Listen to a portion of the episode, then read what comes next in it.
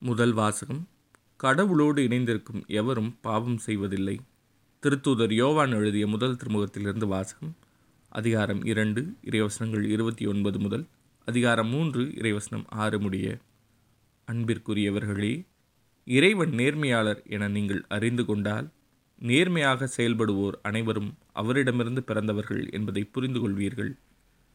நம் தந்தை நம்மிடம் எத்தனை அன்பு கொண்டுள்ளார் என்று பாருங்கள். நாம் கடவுளின் மக்கள் என அழைக்கப்படுகிறோம். கடவுளின் மக்களாகவே இருக்கிறோம்.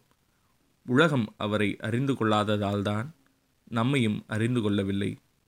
என் அன்பார்ந்தவர்களே இப்போது நாம் கடவுளின் பிள்ளைகளாயிருக்கிறோம். இனி எத்தன்மையராய் இருப்போம் என்பது இன்னும் வெளிப்படவில்லை. ஆனால் அவர் தோன்றும்போது நாமும் அவரைப் போல் இருப்போம். ஏனெனில் அவர் இருப்பது போல் அவரை காண்போம்.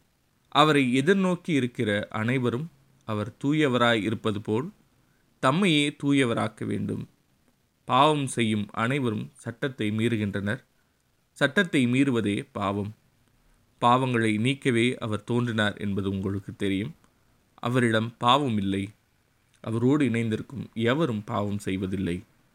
பாவம் செய்பவர் எவரும் அவரை கண்டதுமில்லை அறிந்ததுமில்லை. இது ஆண்டவரின் அருள்வாக்கு.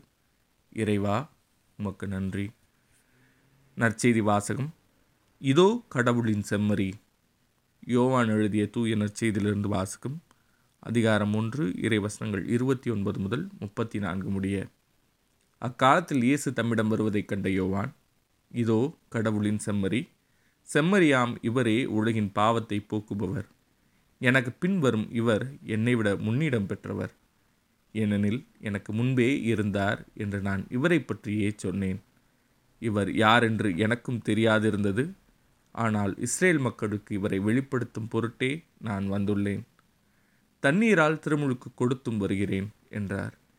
தொடர்ந்து யோவான் சான்றாக கூறியது தூய ஆவி புறாவைப் போல வானிலிருந்து இறங்கி இவர் மீது இருந்ததைக் கண்டேன். இவர் யார் என்று எனக்கு தெரியாதிருந்தது.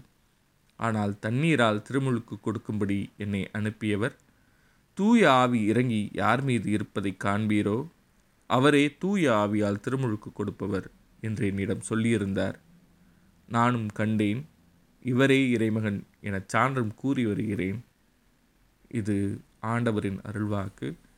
கிறிஸ்துவே உமக்கு புகழ்.